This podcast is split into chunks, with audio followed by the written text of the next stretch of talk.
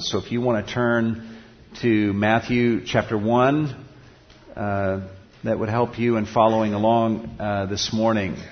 Matthew 1, and we'll be looking at verses 18 through uh, 25. Let me start with the question what would you do?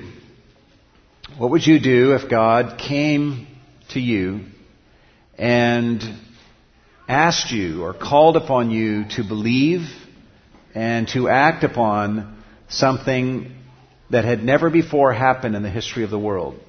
Thousands of years of human history, this has never happened, but God's telling you it happened, and I want you to believe it and act upon it. And it's also something that not only has never happened, but it totally does not fit with your reasoning. Anything that you would have arrived at with your own reasoning, thinking capacities. Uh, it's also something that's just frankly the reason it's never happened in human history is because it's not humanly possible apart from the miraculous. And he's also calling upon you to believe, to embrace, and to act upon something that you know from the outset that many people are not going to believe and it's going to prove to be a stumbling block to them. Would you believe? And would you act upon that belief? That is exactly the opportunity that Joseph is confronted with in Matthew chapter 1 verses 18 through 25. And we're going to look at this section of Matthew 1 and observe what that opportunity looked like for him, the struggle that was involved in that, what God did to bring him to a right place in that, and what Joseph did by way of responding to God to where he ended up in a really beautiful place by the end of Matthew chapter 1 verse 25, a place of belief and acting boldly and decisively upon this thing that God had announced to him. Of course, we're talking about the virgin birth, the virgin conception and birth of of Jesus uh, Christ, and if you want to give a title to the message, it would be the virgin birth, the virgin conception and birth through Joseph's eyes. In Luke's gospel, we have the birth account, and that's more from Mary's perspective. In Matthew, uh, we get the story more from Joseph's perspective. We literally get to experience the reality of the virgin conception and birth of Jesus from Joseph's perspective here in Matthew uh, chapter 1. Let me read this narrative to you beginning in verse 18. It says, Now the birth of Jesus Christ was as follows. When his mother Mary had been betrothed to Joseph, before they came together, she was found to be with child by the Holy Spirit. And Joseph, her husband, being a righteous man, and not wanting to disgrace her, planned to send her away secretly. But when he had considered this, behold, an angel of the Lord appeared to him in a dream, saying, Joseph, son of David, do not be afraid to take Mary as your wife, for the child who has been conceived in her is of the Holy Spirit. She will bear a son, and you shall call his name Jesus, for he will save his people from their sins. Now all this took place to fulfill what was spoken by the Lord through the prophet. Behold, the virgin shall be with child and shall bear a son, and they shall call his name Emmanuel, which translated means God with us. And Joseph awoke from his sleep and did as the angel of the Lord commanded him, and took Mary as his wife, but kept her a virgin until she gave birth to a son, and he called his name Jesus.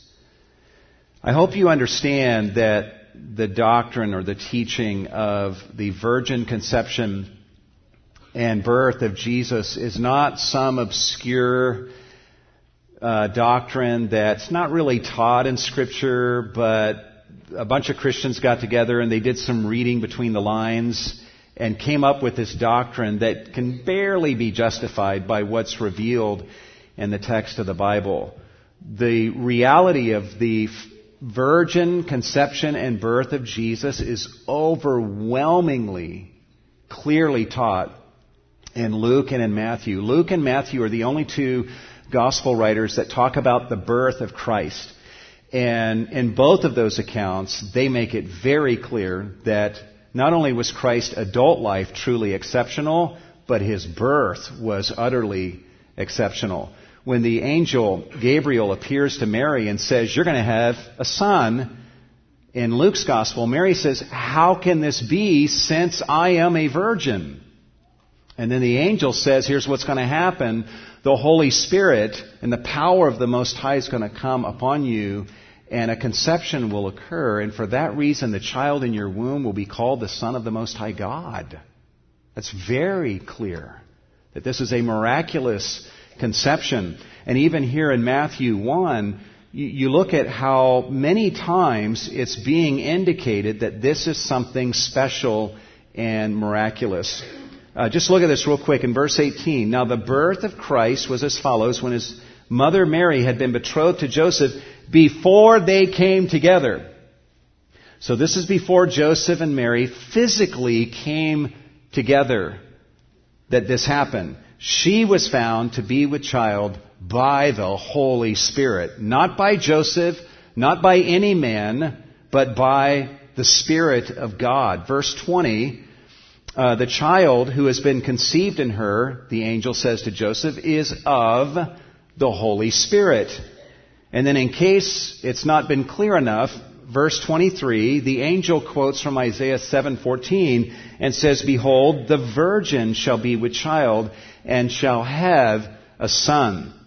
And then in verse 25, after Joseph takes Mary to be his wife, it says, and he kept her a virgin until she gave birth to a son and he called his name Jesus. Just in these few verses, five times we have uh, an indication making it very clear that the claim is being made that Jesus was conceived miraculously in the womb of a woman that had never been with a man. And so whether you believe in the virgin birth of Jesus or not, let's at least be honest and admit that that's exactly what the scripture teaches though, right? The Bible is teaching that he was conceived in the womb of a virgin and born of a virgin as well. This is a very important uh, reality. It's a very important doctrine. Uh, if if it is true that Jesus was truly virgin born, that really does change everything, doesn't it? That that's radical. Uh, Larry King, you guys know who Larry King is. Uh, I think he's retired now, but it was a broadcaster for CNN. He was asked several years ago, like, if you could interview anybody uh, from history, who would you want to interview? If you had one interview of anyone who lived throughout human history, who would you want to interview? And his answer was Jesus Christ. I would want to interview him.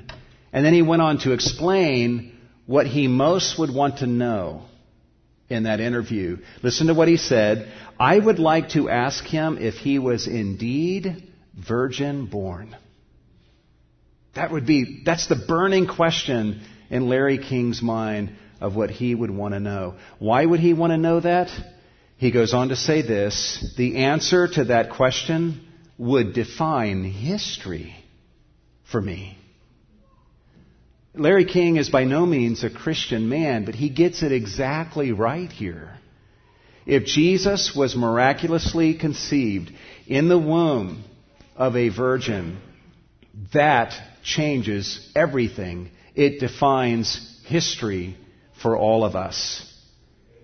Every human being who thinks at all is asking what we would consider to be the most fundamental religious questions that every human being asks. Whether someone fashions themselves as religious or not, everybody is asking these questions and everybody has an answer to these fundamental questions. The questions are, where did we come from? What has gone wrong with me and with the world I live in? Everyone knows something's wrong. And so where did we come from? And what is wrong with me and with this world that I live in? And what is the solution? What is the solution? Everybody's asking those questions. Everybody, even the atheist, has an answer to those fundamental religious questions. Tied to those three questions is probably the greatest question of all, and that is, who do we listen to? As I try to find the answer to these questions, who should I listen to to get the answer? There's a lot of people in our world today and throughout history who would say, please let me answer these questions for you. And so there are many people who would love to answer these questions for you and for me.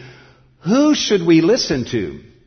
Well, I think part of what Larry King is indicating is if it is true that Jesus was miraculously conceived in the womb of a virgin, that would entitle him to be the one who gets to define history. It would entitle him to be the one who gets to answer these questions for us, right? If Jesus was truly virgin born, then of all the people I might want to talk to and hear from, I would want most of all to hear from this virgin born person as he tells me where I came from.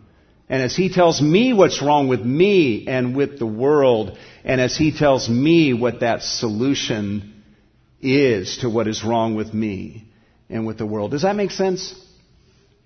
Now, because the doctrine of the virgin conception and birth of Jesus is so fundamental uh, and staggering in its ramifications, um, it's not surprising that those who posture themselves against Christ and against Christianity will go after the virgin birth.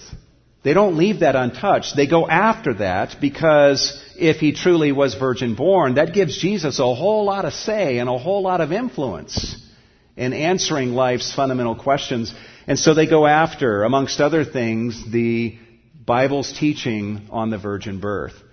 Um, I am sure that none of you woke up this morning and thought, I wonder what Bill Maher and Christopher Hitchens and Richard Dawkins say about the virgin birth of Christ. I don't think any of you were asking that this morning, but I'm going to answer that for you. Um, listen to what these guys who posture themselves against Christ and against Christianity have to say about the Bible's teaching regarding the virgin birth. Bill Maher says this I believed in Santa Claus and the fairy godmother. Of course, I believed in a virgin birth, and a guy lived in a whale, and a woman came from a rib. But then something happened that made me doubt all of it. I graduated sixth grade. What he's saying is that belief in the virgin birth belongs in the same category as belief in Santa Claus and the fairy godmother, and it's something that anyone entering into their teen years needs to realize that it's time to grow beyond that. Christopher Hitchens, the anti-theist, says, I no more believe that Jesus was born of the Virgin Mary than I believe that Krishna was born of the Virgin Devaki. Horus was born of the virgin Isis. Mercury was born of the virgin Maya, or Romulus was born of the virgin Rhea Silvia. Christianity insults our intelligence as well as our innate morality by insisting that we believe absurdities. He would say that the Bible's teaching here in Matthew 1 that Christ was virgin born is an absurdity that is not to, believe, to be believed. It's an insult to our intelligence. Richard Dawkins, in his book, The God Delusion, says this The 19th century is the last time when it was possible for an educated person to admit to believing in miracles like the virgin birth without embarrassment. What he's saying is we've evolved as a species to the point where belief in notions like the virgin birth of Christ, uh, it's time to lay that aside. Uh, you cannot be educated and believe that without embarrassment, he says. So there are many who would attack the virgin birth and say that it did not happen. They will belittle it and call it an absurdity, a fantasy. And then there are others who their way of dealing with it is they just ignore the reality of the virgin birth. They just don't talk about it. They just don't deal with it.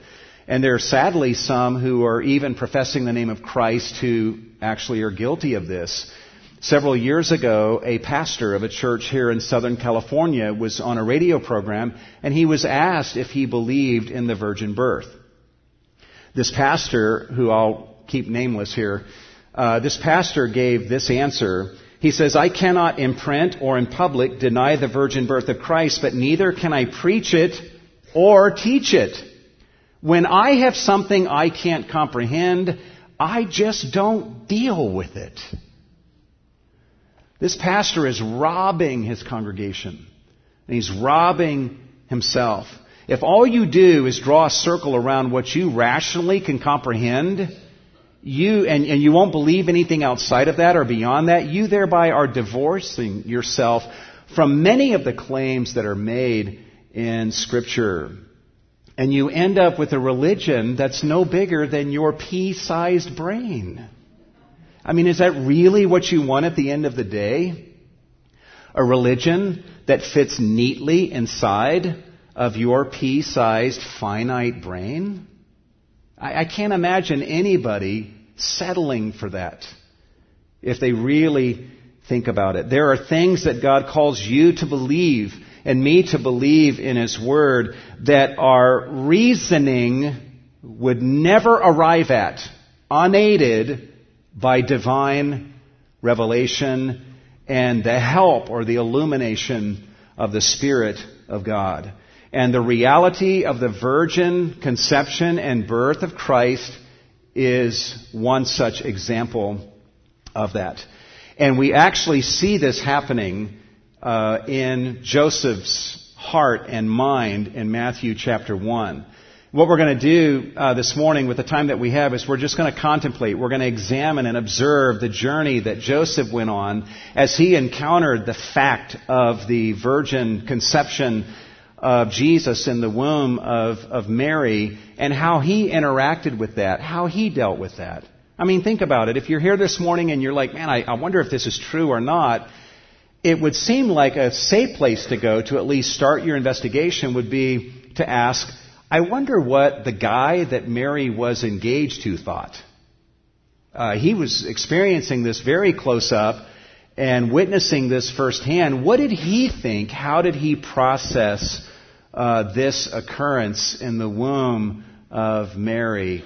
Uh, what were his thoughts? What were his feelings? And where did he end up as he processed all of that? Uh, I would think that we would at least be intrigued enough to want to know what Joseph thought of this. And so we'll do that this morning. Matthew provides us a glimpse of this. We'll observe three stages of Joseph's response to the virgin conception and ultimately the virgin birth of Christ. First of all, look at what Joseph encounters. He encounters the reality of the virgin conception of Jesus. It says, Now the birth of Jesus Christ was as follows. When his mother Mary had been betrothed to Joseph before they came together, she was found to be with child by the Holy Spirit. He says they were betrothed. When you think of being betrothed, just think of modern day engagement on steroids. Okay? Nowadays, a guy will ask a gal, will you marry me? And she says, yes, I will. And he'll put a ring on her finger and then he'll post the video on Facebook of him having asked her and her amazed, surprised response. Um, and uh, so they, she's sort of made a promise to him, but he's not really made a promise to her. He just asks, "Will you marry me?" And she says, "Yes, I will." And so she gets a ring for just saying yes. And then they set about to preparing for the actual marriage. Back in this day, um, it was a little more complex and intense. What would have happened is Joseph and Mary would have come together in a ceremony and made their vows, full on marital vows to each other, and that began the engagement period. But after the vows were said in that ceremony, instead of going on their honeymoon, they both went home to their parents. Uh, how's that for the end of a day where you're saying marital vows? They would go home to their respective families and begin the process of preparing for their lifetime together that would happen months later, and it's when they would come together months later, living in the same home, that they would consummate that covenant with physical intimacy. But in the eyes of the law, that engagement period that Joseph and Mary are in right now as they're betrothed to one another, legally, they're husband and wife already. The only thing that's missing is they're not living together and they've not been physically intimate with one another. That will come later. And so it says that when his mother Mary had been betrothed to Joseph before they came together, she was found to be with child by the Holy Spirit. So the miracle had occurred. Jesus is in her womb miraculously. She is with child by the Holy Spirit. Now, how does Joseph interact with this? Well, there's three stages that we will observe as he responds to this occurrence. And the first stage is that Joseph's, let's say it this way, stage one, Joseph's own reasoning fails to tell him that a virgin conception had occurred. Joseph encounters the reality, and trust me, he puts a lot of thought into this, and puts his reasoning to good use, but in all of the thinking that he put into this, his mind, his reasoning, never told him that this was a miraculous conception. It says, And Joseph, her husband, being a righteous man and not wanting to disgrace her, wanted to send her away secretly. In a nutshell, we learn two things about Joseph here that are pretty cool. Number one, he was a righteous man. And number two, he was a merciful man. Like, it says, being a righteous man, he wanted to divorce her. That's what send away means. Being righteous, he wanted to divorce her. But he also did not want to disgrace her, so he was deciding, I think I know what I'll do. I'll divorce her secretly, as discreetly as possible, so as not to bring public humiliation and shame to Mary. In the Old Testament, in the book of Deuteronomy, there's actually a provision made for what to do during this time period in the relationship. The covenant has been made, but the husband and wife, they're in that engagement betrothal period. If the wife is discovered to have been unfaithful during that time period, not only was the husband uh, given the right to divorce her, but it was the righteous thing to do. In fact, stoning for the woman was an option uh, at that point. So this is very, very serious here. And so Joseph is a righteous man, and being a righteous man, he's like, I can't marry her. She has not been true to the vows that we have made to one another, but I don't want to publicly humiliate her. I could do this. I could publicly shame her, but I don't want to do that. And so how can I divorce her and bring an end to this marital union um, and do it discreetly in a way that saves face, that does not bring public shame to Mary. As John MacArthur says, Joseph knew that he was not the father and assumed quite naturally that Mary had had relations with another man. Joseph is thinking, and his thinking is totally understandable. Um, Mary is my wife. She's pregnant. I've never physically been with her to cause her to be pregnant. Therefore, she obviously has been with another man. That's perfectly defensible, rational thinking, right? But was it right? No, it wasn't right. Look at what it says in verse 20. It says, But when he had considered this, um, and we'll get to what happens next in a moment. But what Matthew is telling us is that Joseph is considering this. So he's already decided, you know, I think what I need to do is divorce her, but I will do it privately and discreetly. But he still seems paralyzed. He can't bring himself to act upon this. And it says that he was considering this. And I just want you to understand that the Greek word that is translated considered here is a very intense word. It's the word, it's the Greek word for anger with the word, the preposition upon attached to the beginning of it. It literally means to think upon something about which one has very passionate feelings. Joseph is hurting right now. Imagine yourself, men, in this situation. I think sometimes we think these biblical characters are like two dimensional characters who kind of know what's going on. Like Joseph would see, oh, she's pregnant, and oh, this is the Christmas story that's beginning to unfold. And this is going to be in Matthew chapter 1 one day. And I get to be in the Christmas narrative that generations will read about. That's not what he's thinking. He's like, this is my wife that I'm pledged to. She's pledged to me. I've, I've sought to be pure. We have not been together physically, and yet she's pregnant. She's been with another man. She's been unfaithful to me. And so there's anger, there's deep passion and feeling. Joseph is devastated. His dreams are shattered. This lifetime with this woman that I have loved is not going to happen.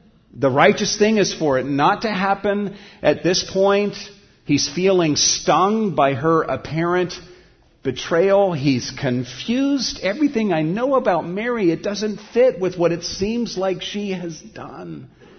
And so he's thinking upon this with very passionate feelings. And we also know from verse 20 that he was experiencing fear. He was afraid at this point to take Mary to be his wife. He was afraid. I don't think he cared about what other people thought, but he was afraid of displeasing God by marrying this unfaithful woman. And so imagine the turmoil, the, the emotions roiling inside of his being as he's trying to process she's pregnant, I've not been with her, so the only way I can look at this is she's been with another man, she's been unfaithful, our marriage is going to need to end. And so he's agitating over this and he goes to bed and falls asleep. Before we look at the next stage, I just want to challenge you guys that you know, Christianity is indeed a religion of the mind. If there ever was a religion of the mind, it's Christianity. We are called throughout Scripture to seek after wisdom, to chase after wisdom as for hidden treasure. We are called to think deeply, to gird up the loins of our minds. We're called in Romans 12 to think and to think sanely. We're actually commanded in Scripture to not be insane in our thinking. We're called to meditate. And so the Bible throughout calls us as Christians to rigorous intellectual uh, engagement, to think deeply, engaging in rigorous thought. And yet, the same Bible that calls us to that, that tells us, hey, God's given you the gift of reason, and God wants you to use that gift thoroughly and properly. The same Bible that tells us that is the Bible that also tells us that reason alone will never get you to God. Never. The same Bible tells us that you are not to lean upon your own understanding. This same Bible tells us there are times when you're going to be, in your own mind, absolutely persuaded that something is true, and it's absolutely untrue. Where you are looking at a possible action and you're like, this way seems so right to me. The Bible says there are times where it's going to seem so right to do something, and yet it is so wrong, and it leads to heartache and to death. And so this Bible that tells us to engage in rigorous intellectual thought is the same Bible that says, do not lean on your own understanding. And if you're living your life each day and you're not seeking revelation from God, from this virgin born one, what do you say, Jesus? How do you want me to live today? If all you're doing is getting up and and you already think you've got a head full of wisdom and you're just following what seems right, to you and you're getting input from everybody else other than Jesus, you will never get to God. You will never get to God. Joseph is a righteous man. His mind is thoroughly saturated even with scripture. And yet as he looks at this phenomena of this miraculous conception that's happened in the womb of the woman that he's engaged to, he's thinking about it. No one's ever thought about this reality more than Joseph has, and yet with all of his thinking, his reason never told him the truth of what was happening in her womb. That brings us to the second stage. Joseph, as he goes to sleep that night, agitating, was a man who had reached the edges of his reason, and he stood in need for divine revelation, as we all do. So the second stage here of Joseph's dealing with and responding to the virgin conception of Jesus is that Joseph receives revelation from God that tells him that a virgin conception had occurred. He receives revelation telling him, Hey Joseph, what your own reasoning did not arrive at, let me tell you what has truly happened. It says in verse 20, But when he had considered this, behold, an angel of the Lord appeared to him in a dream. So behold, this is a surprising development. Joseph did not go to bed that night and say, you know what, I'm going to have an angel appear to me. He wasn't expecting this. It was a surprising development. And notice the language. It doesn't say he dreamed that an angel appeared to him. I've had a lot of dreams of a lot of things appearing and happening, but they didn't really happen. Notice the language here it says an angel of the Lord appeared to him in the context of a dream, saying, Joseph, son of David.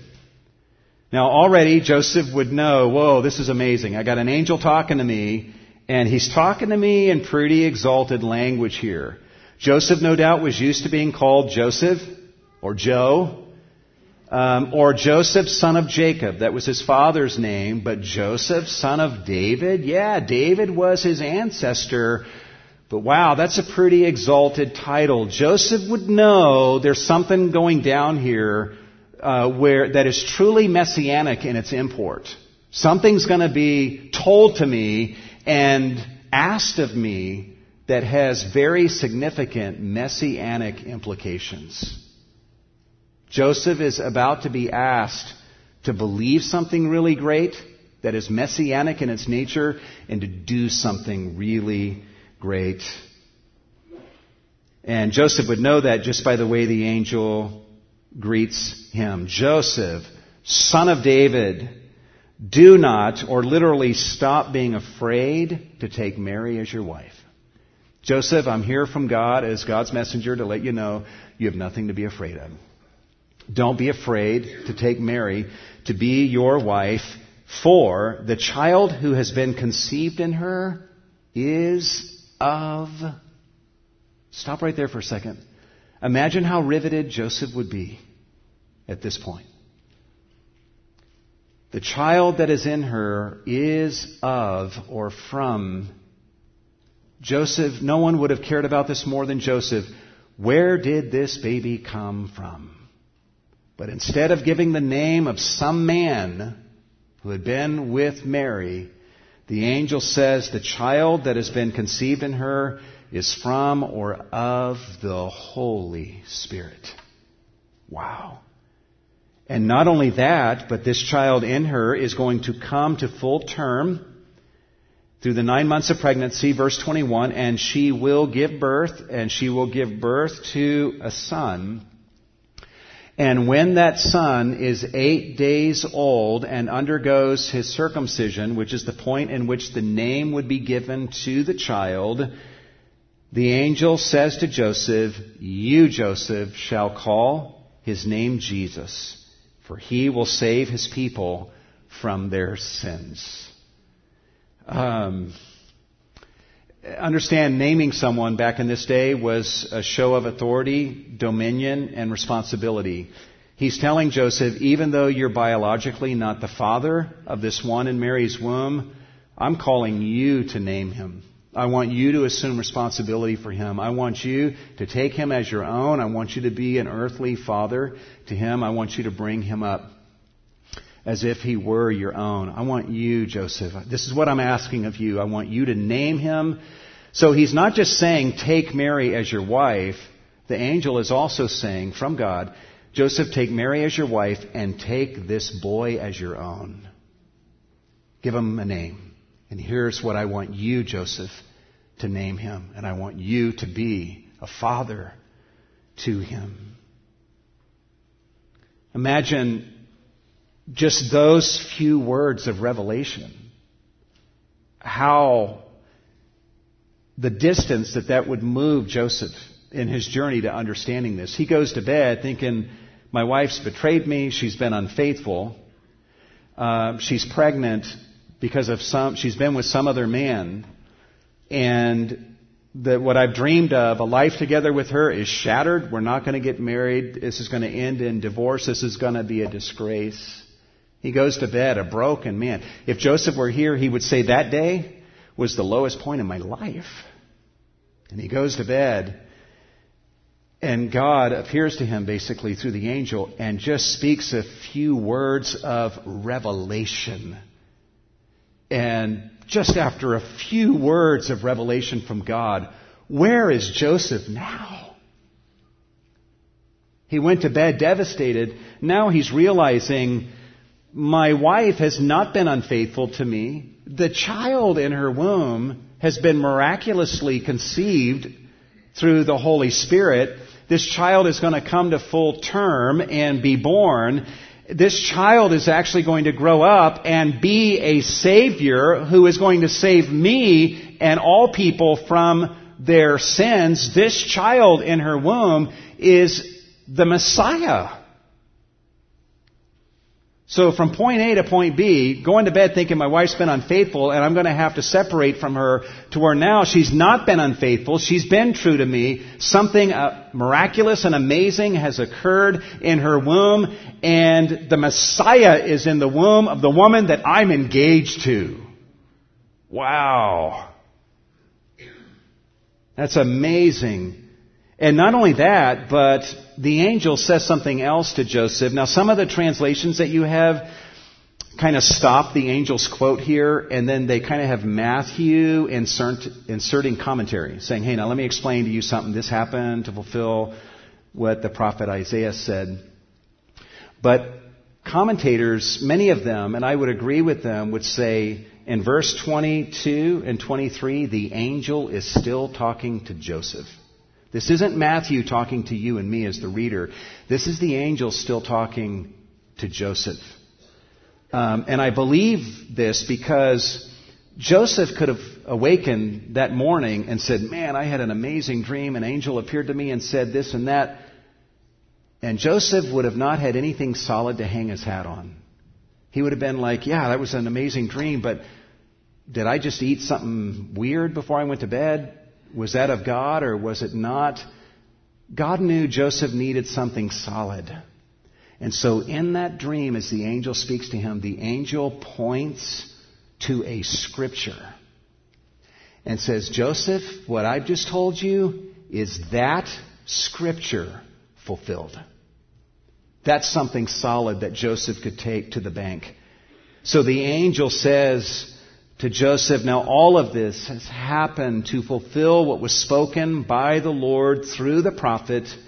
This is from Isaiah 7:14, behold the virgin shall be with child and shall bear a son and they shall call his name Emmanuel, which means God with us. I would imagine Joseph awakened the next day and went down to the local synagogue and said to the rabbi, "Where is this found?" If he didn't already know it, could I get the scroll of wherever this is found? And he would have pulled that out and probably had a conversation with that rabbi. And Joseph would have read that. Behold, the virgin shall be with child. The virgin shall be with child. And the virgin shall bear a son. What was foretold over 700 years ago is happening now in my day. And not only that, but it's happening to the woman that I'm engaged to. And I'm the one who's being asked to name him. How amazing this must have been for him. Joseph thinks deeply about what's happening, but his own reasoning fails to tell him that a virgin conception had occurred. But then Joseph receives revelation from God that tells him that indeed a virgin conception has occurred. Now Joseph has a dilemma, right? And the dilemma is this. My reasoning has told me that this is what's happening, but I've just received revelation from God telling me something very different than what I was thinking. And so Joseph is at a crossroads. Which way is he going to go? Is he going to say, you know what, I'm going to stick with my own thinking, my own reasoning? Or is he going to follow God's revelation? And that brings us to the third and final stage of Joseph's response to the virgin conception of Jesus, and that is Joseph follows God's revelation rather than his own reasoning about the virgin conception. It says, And Joseph awoke from his sleep and there's a feeling of immediacy here. He awoke from his sleep and did, as the angel of the Lord commanded him, and took Mary as his wife. It seems like he got up that morning, and that very day, he went over to Mary and said, You know what, Mary? Um, I'm going to take you to be my wife. I want you to come and live with me. Let's be husband and wife. I'm not going to divorce you. I'm not going to put you away. I embrace you. God has shown me what's going on, and let's be husband and wife living together in this way. And I'm sure Mary was, I'm sure there were conversations between the two of them, and maybe she tried to explain it to him, but, she, you know, how do you process that? And Mary had to just leave it in the Lord's hands. Lord, I'm just going to leave Joseph in your hands. You're going to have to show him and God shows up and does show him. And so Joseph shows up at her house, probably the next day, a changed man saying, I want to marry you. I want to marry you. And so he took Mary as his wife. But look what it says. He kept her a virgin until she gave birth to a son. And he called, he, Joseph, called him Jesus. By the way, have you ever wondered why it says he kept her a virgin until she gave birth? The reason is, and this is part of why I think the angel was the one who told him about Isaiah 7:14 in the dream. It's because in Isaiah 7:14 it says a virgin shall conceive and literally a virgin shall give birth. It's the same subject. The virgin shall conceive and give birth.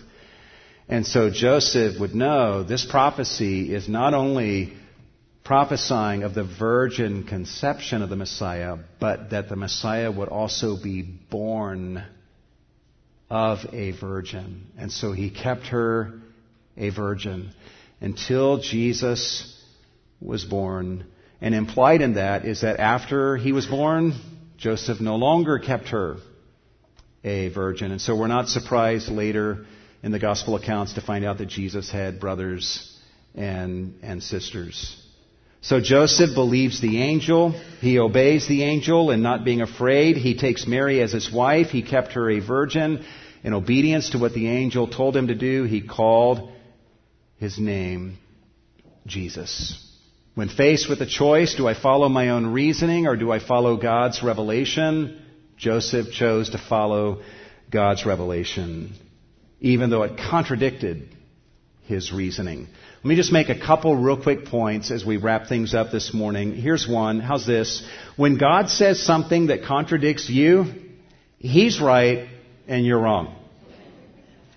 Um, if He tells you something and you hear it and you're like, actually, that contradicts what I was thinking, God. Well, that means you're wrong in what you were thinking and God is right and you're the one who needs to change in your beliefs. Joseph had his own way of thinking here.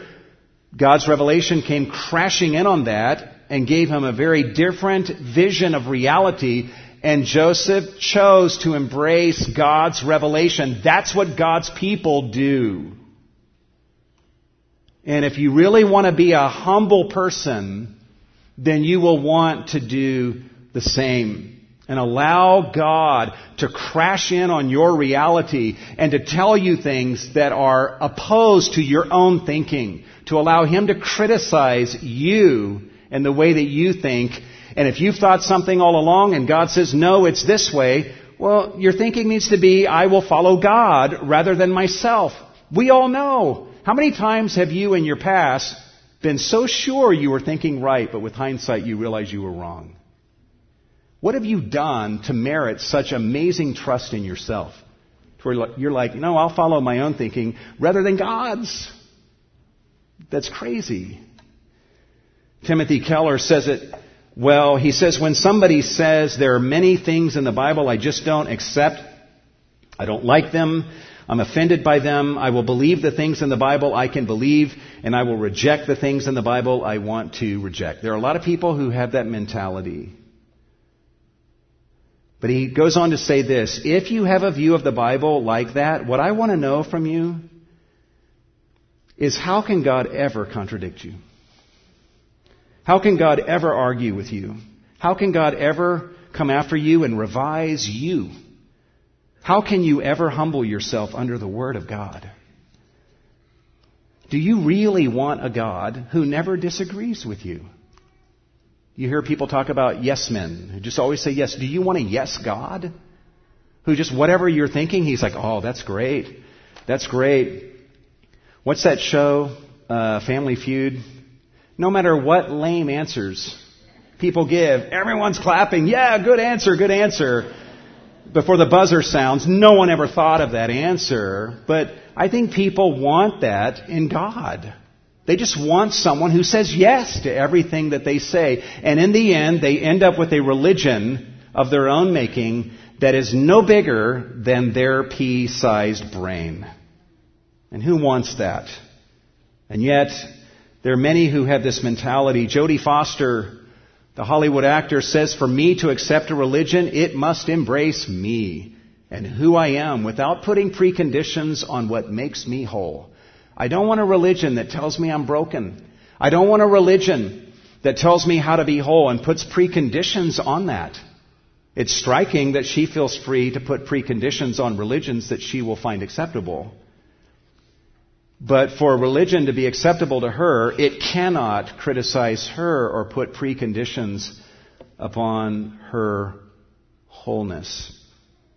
We need to be searching our own hearts to ask, are we guilty of the same?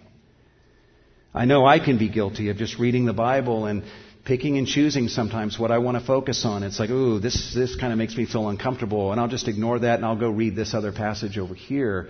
This instinct is in me as well. It's in all of us.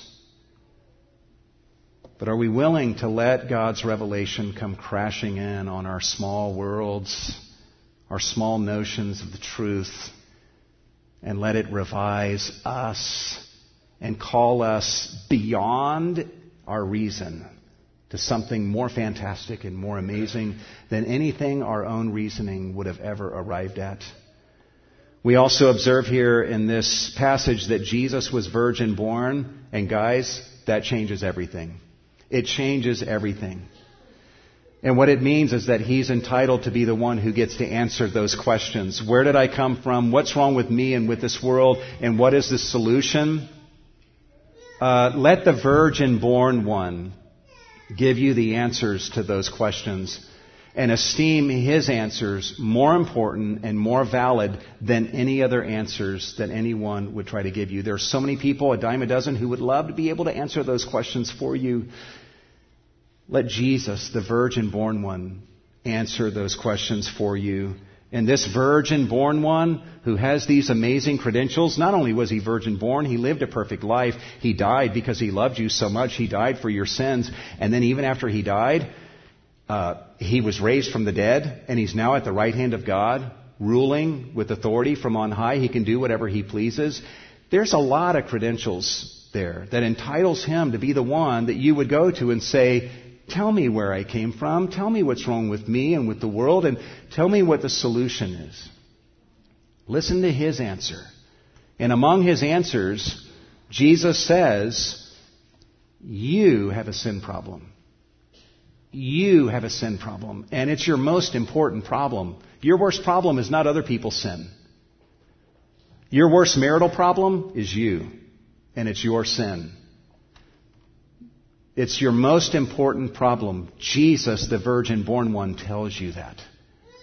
It's your most important problem, and you need to be rescued from your sin problem. And then he says, And I came into this world to be the one to accomplish that rescue. Will you believe in him?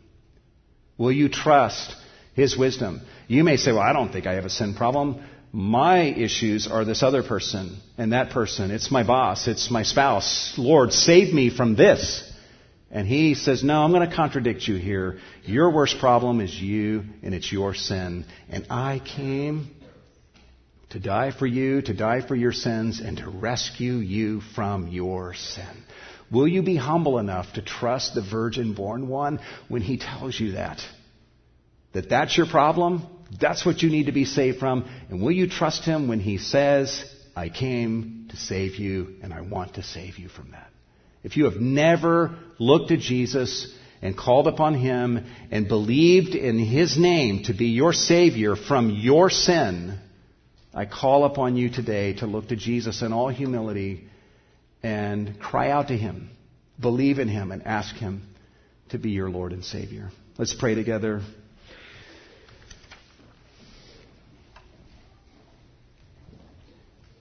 Lord Jesus, you're an amazing Savior, and your credentials are so abundant, and among them is you were virgin born. Everything about you is amazing. Everything.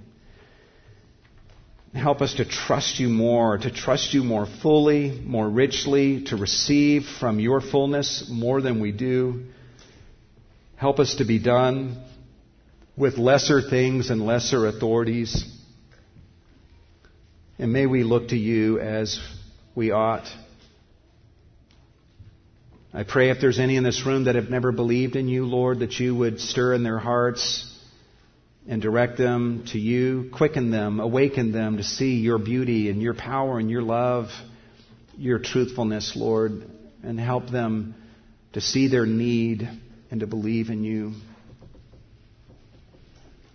And give them the grace, Lord, if they have questions to come up to me afterwards or to anyone else that's here or to the table outside and talk to the people at that resource table and to get some help, some resources. Uh, Lord, we, we want to help them. And so um, just to open their hearts to the help that you want to provide them and that we would love to give them if they would be so kind and gracious and humble to allow that.